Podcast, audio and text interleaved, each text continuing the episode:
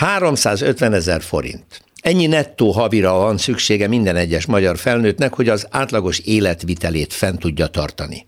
250 ezer forint pedig a minimális, tehát az igen szűkös életviszonyokat teszi lehetővé. Az Egyensúly Intézet legújabb kutatása szerint a lakosság 47%-a ezt a szintet nem éri el, tehát valamilyen külső támogatásra szorul. Van még egy adat, utána már nem terhelem önöket újabb számokkal. Nos, 27% nettó jövedelme a kettő között van, azaz valamivel többet keres, mint amennyi a legszükségesebb javakhoz kell, viszont annál kevesebbet, ami az átlagoshoz kellene. Az intézet felmérése szerint azonban a lakosság nagyobb része abban reménykedik, hogy jövőre minden jobb lesz. Hurrá!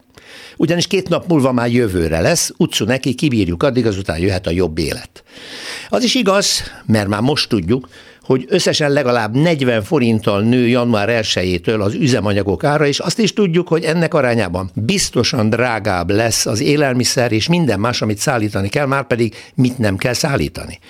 Ebből az is következik, hogy az infláció ismét emelkedni kezd. Viszont van remény, mert úgy látszik a magyar búslakodásra hajlamos karaktere ellenére optimista. Ezt mutatja az elmúlt 13 év, hiszen ez a kormány immár egymás után negyedszer nyeri el a többség támogatását. Azt ígértem, hogy nem súlyosbítom az önök helyzetét további számadatokkal, de még egyet azért el kell mondanom. Kevesebb, mint a választók fele szavazta meg ennyiszer Orbánt. Azaz, logikus lenne ebből levonni azt a következtetést, hogy az éppen az az 50 százalék alatti kisebbség, amelyik az átlagon felüli színvonalon él, tehát ők szavazták meg.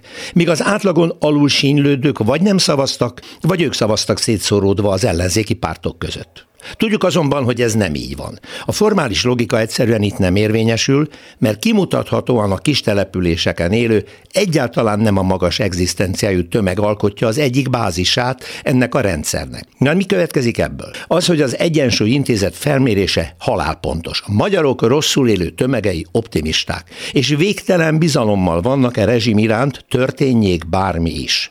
No ez az, amit sem a kutatók, sem az ellenzéki politikusok nem nagyon értenek. És ez az, amiről éppen ezért nagyon sokat kellene még beszélgetni.